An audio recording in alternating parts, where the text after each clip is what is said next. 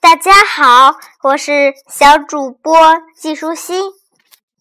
我今天给你讲一个成语故事，叫做“南柯一梦”。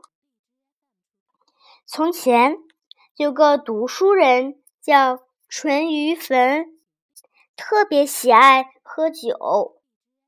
他家院子南边长着一棵古槐。这槐树虽然很古老，但生的枝繁叶茂。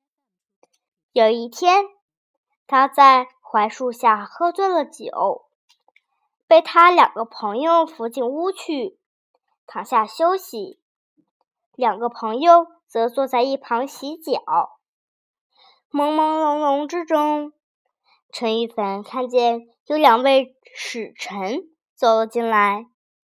邀请他到大淮安国去做客，于是他随着使臣出门登车，不一会儿就进入了一个洞穴，顿时晴天丽日，山川旷野，城郭村庄近在眼前，就好像来到了一个新的世界。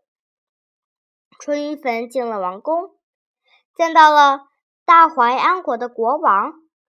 国王与他亲切交谈，很欣赏他的才干。果然不久，就任命他为南柯太守，并且把公主嫁给了他。淳于棼一下子就荣华富贵起来，权倾朝野。他在大淮安国当了三十年的大官呢，政绩突出，很受百姓的拥戴，国王也很器重他。这时，他已经有五男二女，家庭美满，生活富裕，十分的自在。不料，唐罗国突然入侵。国王命令他领军出征，他不懂军事，匆忙应战，被谭罗国打得大败而逃。回来之后，发现妻子已经去世，国王也不再信任他，后来还免了他的官职，将他软禁了一段时间，就把他送回了老家。至此。淳于棼才惊醒过来，发现只是一场梦。他看见窗外偏西的太阳还没落山，睡前喝剩的酒还在桌上放着呢。两个朋友的脚还没有洗完。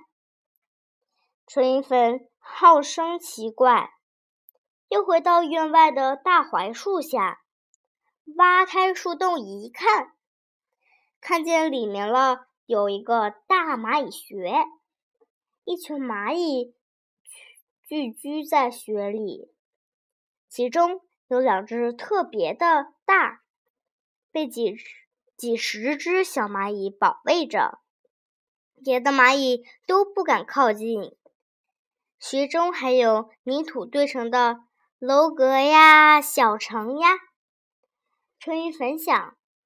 大概这就是大淮安国的王宫了。王宫外面有一条孔道，往上直通南边的一根树枝。大概这就是他当太守的南柯郡。淳于棼不由长叹一声道：“三十年的荣华富贵，原来……”只是南柯一梦啊！小朋友，故事讲完啦。你现在知道“南柯一梦”是什么意思吗？它的意思就是指做梦。以前比喻得失无常，现在大多数比喻的是一场空欢喜。句子可以组成：你不要把事情想的太简单了。最后却落得南柯一梦的下场。今天的内容就是这些啦，小朋友，拜拜。